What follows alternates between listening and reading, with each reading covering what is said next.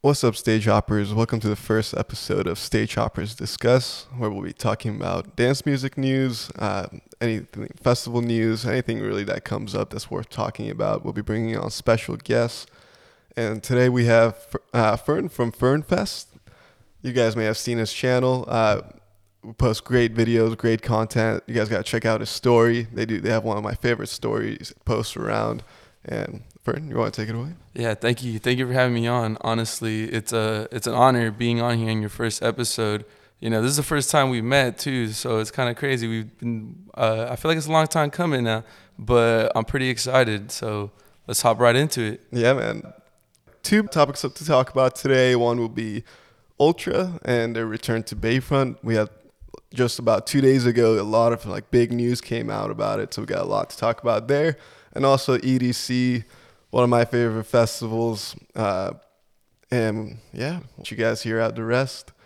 But coming up with Ultra, 2 days ago, Ultra finally signed the agreement to return to the Bayfront, which is crazy because they've already sold out the festival months ago. But the contract actually just got signed for them to be confirmed at their location that they already sold a bunch of tickets for. But they recently just got sued a bunch as well from the residents of the city that do not want them back at the Bayfront. And a lot of that has to do with the noise pollution and everything that comes with having a huge festival in the park in the middle of a big city. But the new agreement, man, I don't know how I feel about it. There's a lot of big things in there that puts a huge damper on the experience. But we'll get right into it and kind of share with you guys the details that have been coming out around it. Yeah, so, I mean, as we all know, this is after last year, Ultra went to Virginia Keys for a little bit. And although, I mean, it was successful, it was also, a mess. Yeah. But that's just a loss. It's just first year venue issues, it's just natural that not everything's going to be perfect if it's your first year in a venue. But Bayfront Park is such a great venue. It was home. It's been home to Ultra for so long, and the people love it. Well, not the people of Miami, but the people who love Ultra love it. And although I am pretty excited to see it go back over there, I'm very curious to see how the city's gonna handle it, because like you said, there's a lot of new regulations on there and. It's going to be tough for Ultra to manage, but, they're a big festival. This isn't their first time. And you just got to be able to face all the challenges that come with doing festivals. It's not easy, but, yeah. Yeah, and they bring so much money to the city. I believe by this point, since 2012, they brought about $1 billion to the city of Miami. And in 2018 alone, I think it was around $180 million for just so one week. And yeah. It's Miami music and then the festival. Yeah, I mean, it's the people love it. People love it. It's a great time. It's a great party. But there's issues that come with it, and especially having a festival in the middle of the city. Imagine having a festival like that in the middle of LA. That would get so hectic. Yeah. It gives us flashbacks of EDC back then. I mean, at that point, I was too young to attend it, but we still hear the horror stories. Imagine a festival in the Coliseum. EDC would take over that whole block now. Yeah. No, it'd be, I'm glad they got out, and that kind of goes into. I think it very much so mirrors what's going on with Ultra right now, where there's a lot of people in the city want them out. Would it be a good move for Ultra to just say fuck it and just go do what EDC is doing? Well, The thing that Ultra has going for them is that this isn't the only Ultra that they have. There's Ultra Korea, there's Ultras all over the world. So Ultra is a big name now in music. So if Ultra wanted to move and find a new location, find a new venue, it can easily do it. But I don't think it's about that. I think they feel they have roots in Miami and Florida, and that's why they want to be there. Because they could come to California. Yeah, they can do a crazy show in California. It doesn't have to necessarily be over there, but it's just that's just their thing. As an organizer, as a promoter, you want to stick to your thing. Those are your roots. You don't want to give up on your roots. But I mean, we'll see what's gonna happen after this year. I'm super excited for this year. I can't wait for Ultra to go down. It's such a great time, and I'm trying to make my way over there. Yeah, for sure. But I mean, everything's up in the air, so we'll just see.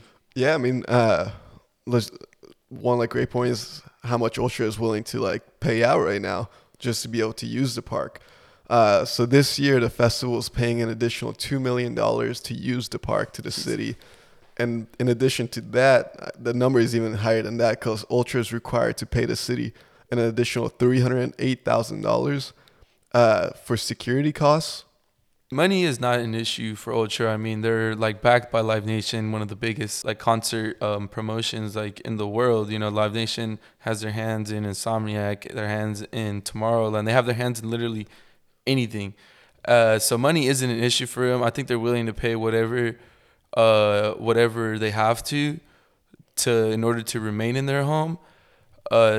But then the issue falls on the residents who hate Ultra, who hate how much people it brings, how much craziness it brings. Because I mean, that's really what it is. It's just Ultra is just one of the biggest parties in the country. Yeah, you know.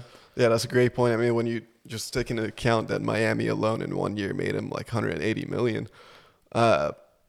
And that's just how much it made the city. I mean, just in terms of Ultra, the money they brought in for that must be crazy. And then considering all over the world, yeah, I mean, you're right. That's just a drop in the water. So we'll talk about some of the changes that were made to the deal. So Bayfront Park, that's the park that Ultra uses, will be closed to the public for 11 days instead of 14 days during the preparation for the festival. And Ultra will be able to close down the portions of the park for 28 days instead of 30.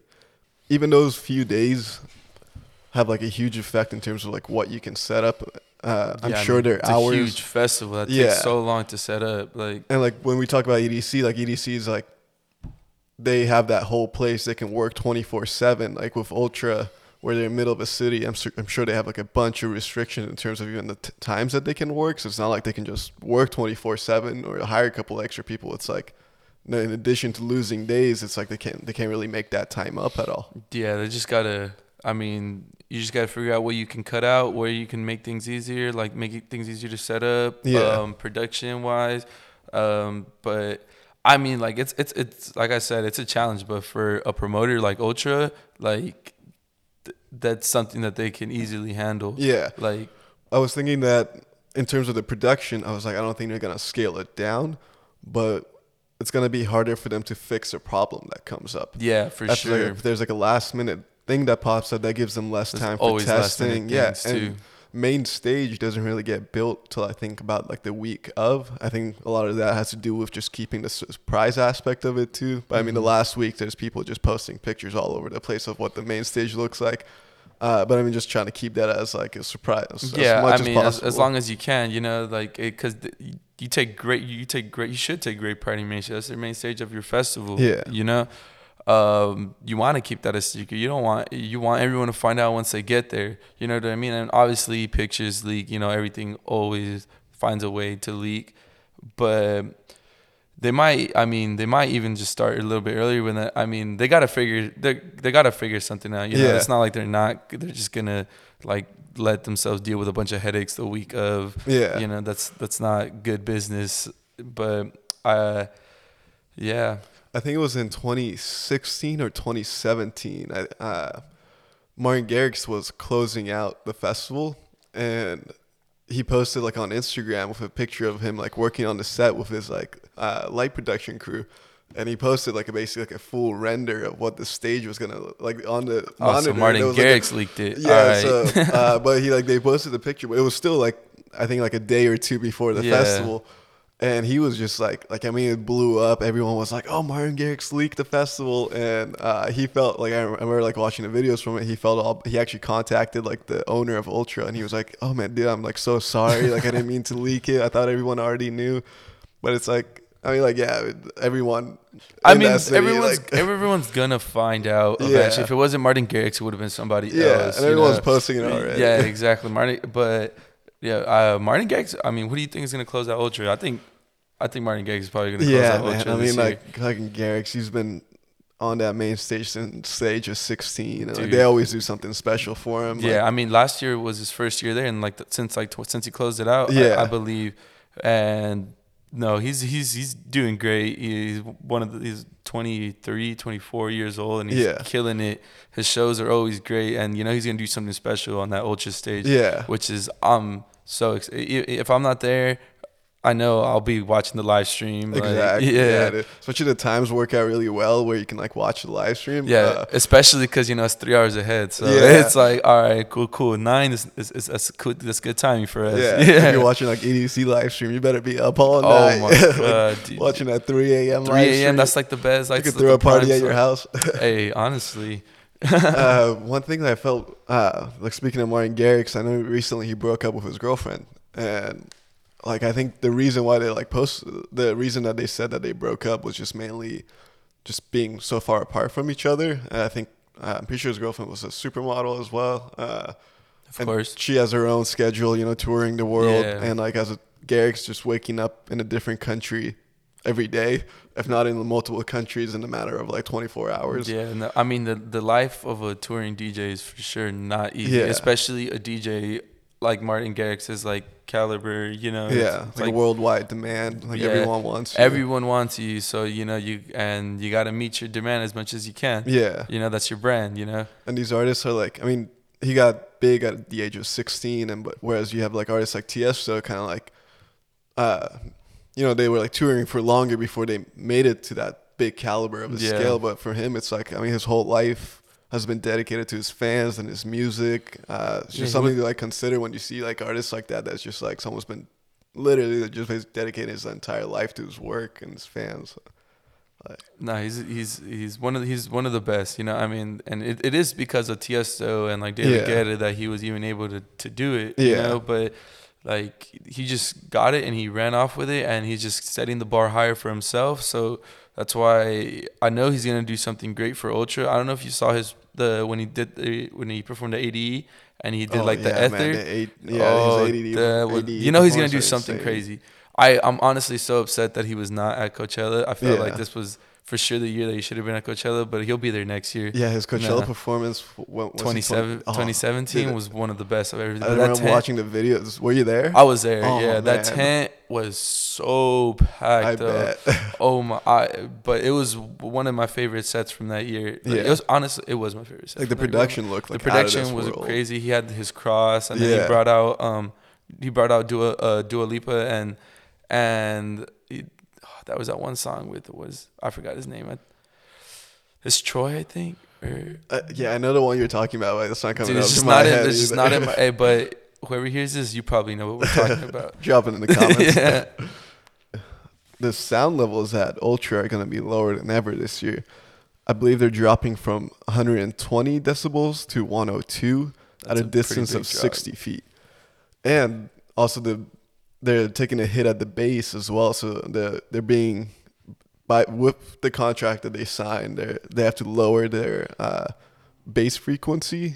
So, I mean, I bet the bass is just like pumping through the city, especially with like a Skylines. It's just like, for sure. You can hear that on the other side of the city for sure. Especially when you got Nightmare and Slander on that stage. Yeah, man. Like, break all the windows.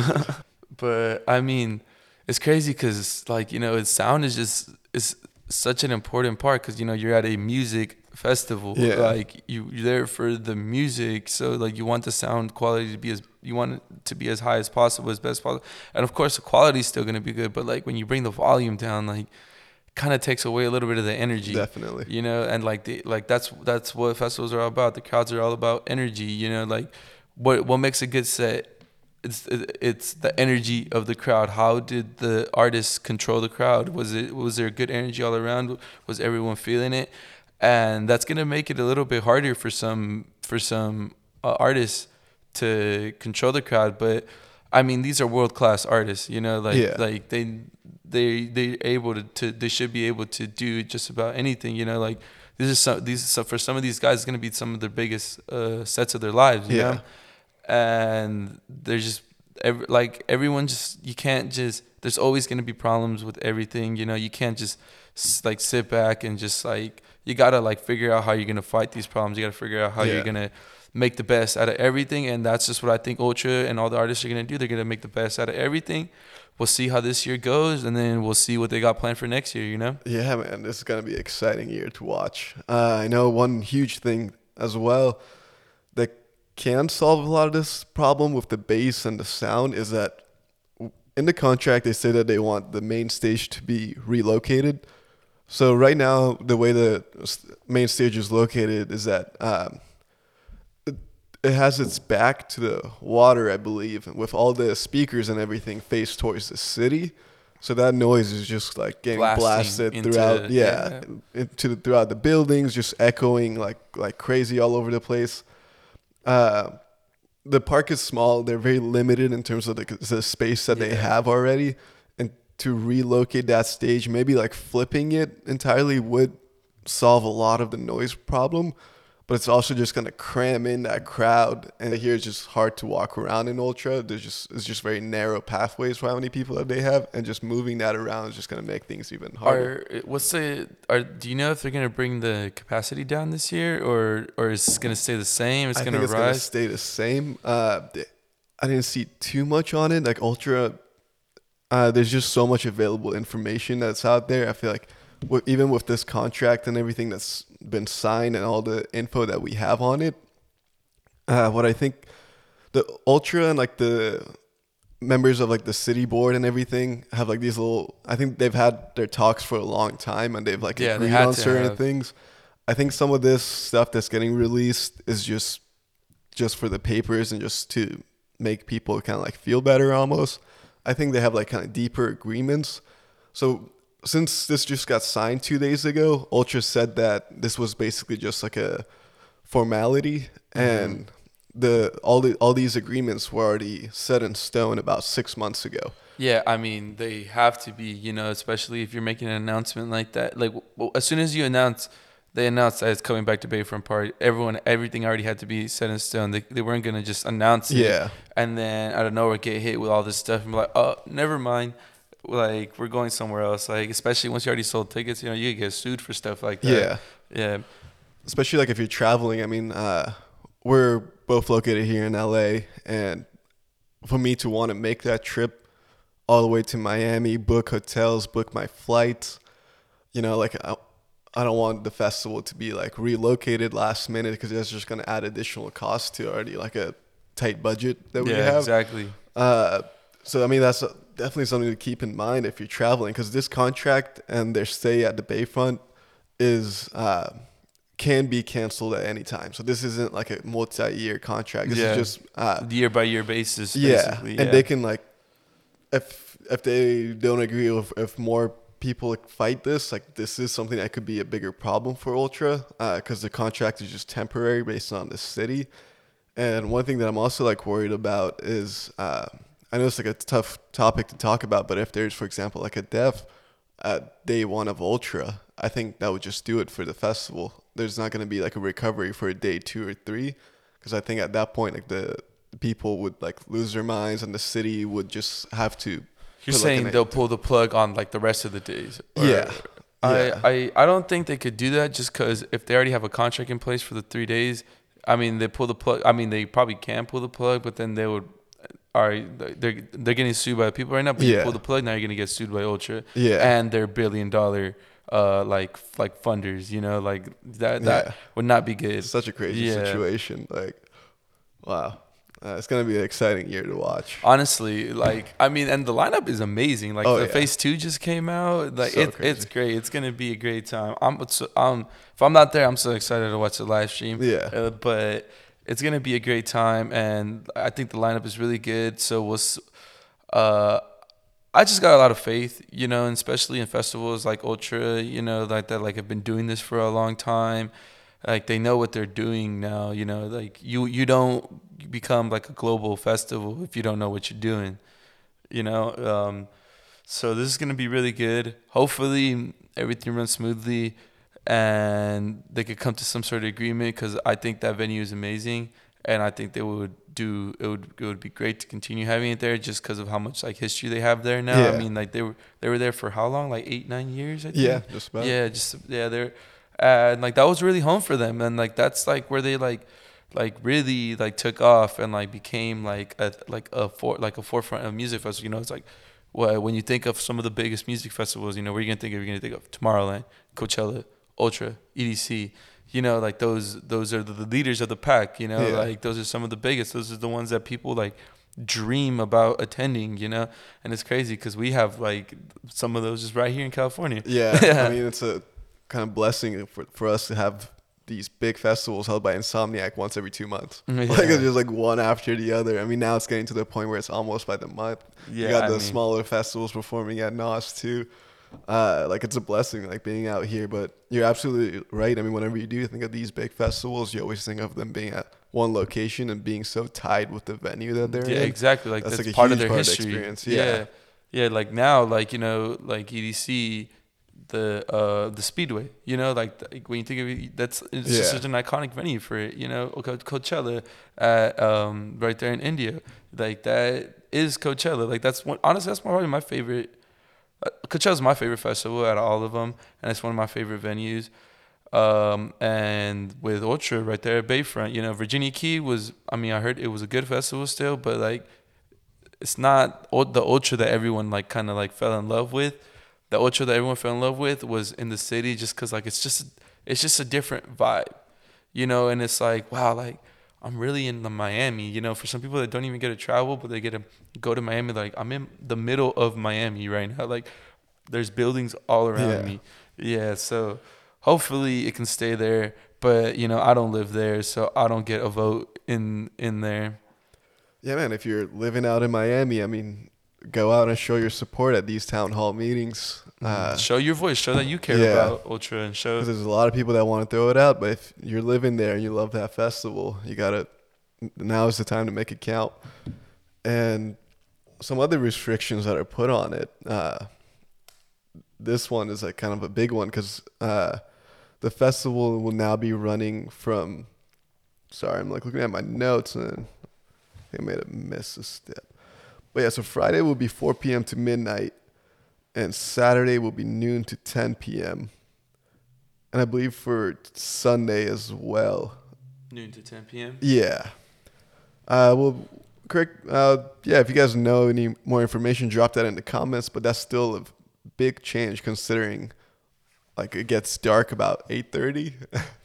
Yeah, I mean, like, the prediction is best at night, obviously. That's when you can see all the lights. You can see all the lasers.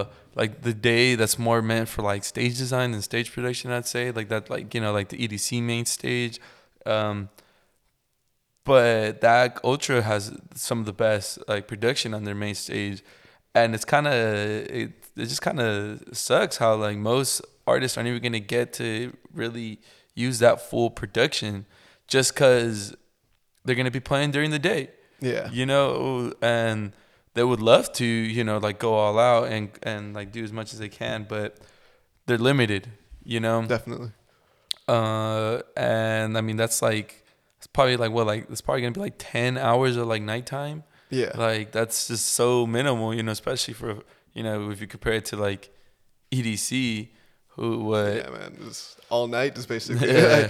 Unless you're like the first or second DJ. I think about starting in the second. Yeah, I think set of the DJ, it's already like it's already dark. Getting nighttime. You know, like 7 p.m. It's already nighttime. Like, and that's like I would say one of my favorite parts of EDC. As like someone who's like a kind of stage enthusiast, I guess. Always looking at Miami. That's always been something that like I thought about. I was like, well, man, like if I want to put that money towards going, like traveling across the nation, like going out to Miami.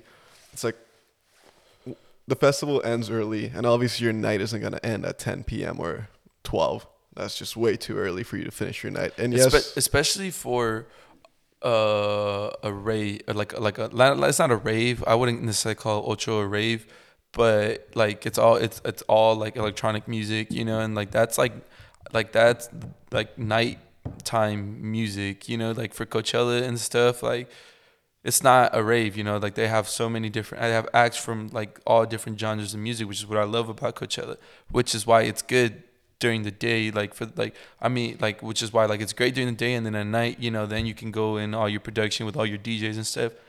But Ultra is like primarily all DJs, maybe like one or two like live acts or something like that. But they're like those that I feel like that kind of music just thrives at night, because that's when you get full production. You know, like that's when you get all the like the visuals, the lights, the lasers, you know, everything like that all adds into electronic music. Yeah, and it just sucks how it's during the day. You know, like Flume at Outside Lands was during the day. I disagreed with that. Flume should at least been on the sunset. You know. Yeah. But it's just you got to take what you get and you got to figure out how to work with it. Yeah. Yeah. And, like, I mean, everyone basically from the festival is going to move on once the festival ends to clubbing at night, which is fine. I mean, like, you'll have a lot of fun there as well. And you'll have the same DJs, same big name people that you'll get to choose from. But it's like, I mean, you're leaving a festival with, like, one of the biggest stages you'll ever see and, like, moving on to a packed club. For me personally, that's not really, like, what I would want out of a festival. Like, I like EDC's way where I'm like leaving the festival just like crawling out of like how exhausted I am. Way out. Yeah. Like I'm not trying to crawling into bed, yeah. Throwing on those shades and then just passing out, waking up at 5 p.m., getting some food and getting ready and do it again. Exactly. Like I'm not trying to spend more money at a club after when I've already put out so much money buying just festival tickets. Be there at the festival. You know, it's not a cheap festival. Like it's one of the biggest festivals. Of course, it's not going to be a cheap festival. Yeah. So that's just like another thing that I'm not the biggest fan of. Another restriction that's added is that the alcohol sales are going to stop about 1 hour before the festival ends with the usual max 2 drinks per person transaction. It's crazy because it's 1 hour, but all right, the festival's ending at 10 p.m. So like alcohol sales going to stop at 9. That's like 5 hours before, you know, the 2 a.m. cutoff line. Like, are you serious? Like, I don't, you're already kicking everybody out and now you're going to stop selling them drinks like way earlier. That's, yeah. I mean, like, I understand you're trying to take, like, measures to, like, protect your city. But, like I don't think that 1 hour is really going to do a difference. I think all that 1 hour is going to do is going to start, like, letting the alcohol. If people are going to buy a bunch of alcohol at 9 p.m. and then they're just going to kill all of it. And then they're going to be even drunker and like, because it's all going to set in on them already. So, by the time the festival is over, they're going to be even rowdier and they're going to be causing way more of a scene. Yeah, and I think this is where like the lack of kind of, I want to, like maybe knowledge is not the best term, but the city's kind of like lack of like idea about how these festivals go. Because like let's do the math here. So drinks stop at 9. You have your headliners going on. Let's just say that on like Friday or Saturday that the night's ending at 10 p.m. You have your drink stops at 9. You have your headliners going on at basically 7, 8, and 9. So that's when their like set times are starting. So you're not going to want to leave.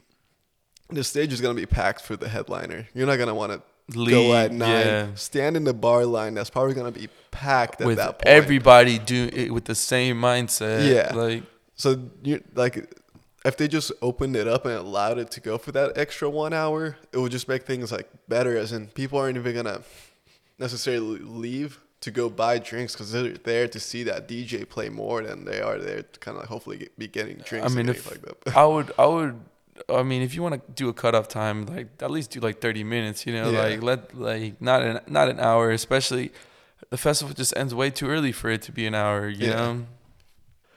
So there was some, little bit of a news around like campaign cash. And I kind of wanted to talk about this because it's something that, Pasquale got in trouble with LA. So around $25,000 was like given to as campaign donations to the city workers. Like I don't see that big of a problem with this. I mean, just because I think this was just done more officially than like Pasquale did it. Pasquale was more of a like bribe, I guess, is what he was accused of. I don't think he was ever like charged for it, but it, like I know he just finished like that whole process like maybe like 2-3 years ago. Yeah. And like EDC was last in LA like in like 20 like what was it like more like this is 10-year anniversary, isn't it, in Vegas? Yeah. So 2010. Yes. Yeah, they came to Vegas 2010. But yeah, I mean like it's just weird, man, the way this stuff works, like how this is considered like what they're doing is considered more legal in a way, because it's just technically just campaign donations, whereas like what Pasquale did was more like illegal, and he got in trouble for years, going years of lawsuits like following him. I don't know, man, it's just politics. All right, so we'll move on to our next topic of discussion, and that's EDC, my personal favorite festival. I love EDC. And with that, we wrap up our first episode of Stage Hoppers Discuss. Thank you guys for listening in. Sorry for the abrupt ending. We decided to split this episode into two segments, so you guys got a sneak peek at the end there for what our next episode is going to be about. Tune in next week, and we'll drop the rest of the episode for you guys. Please hit that like and follow button. Leave some feedback for us in the comments. We love to hear your input. Thank you for listening in. See you next week.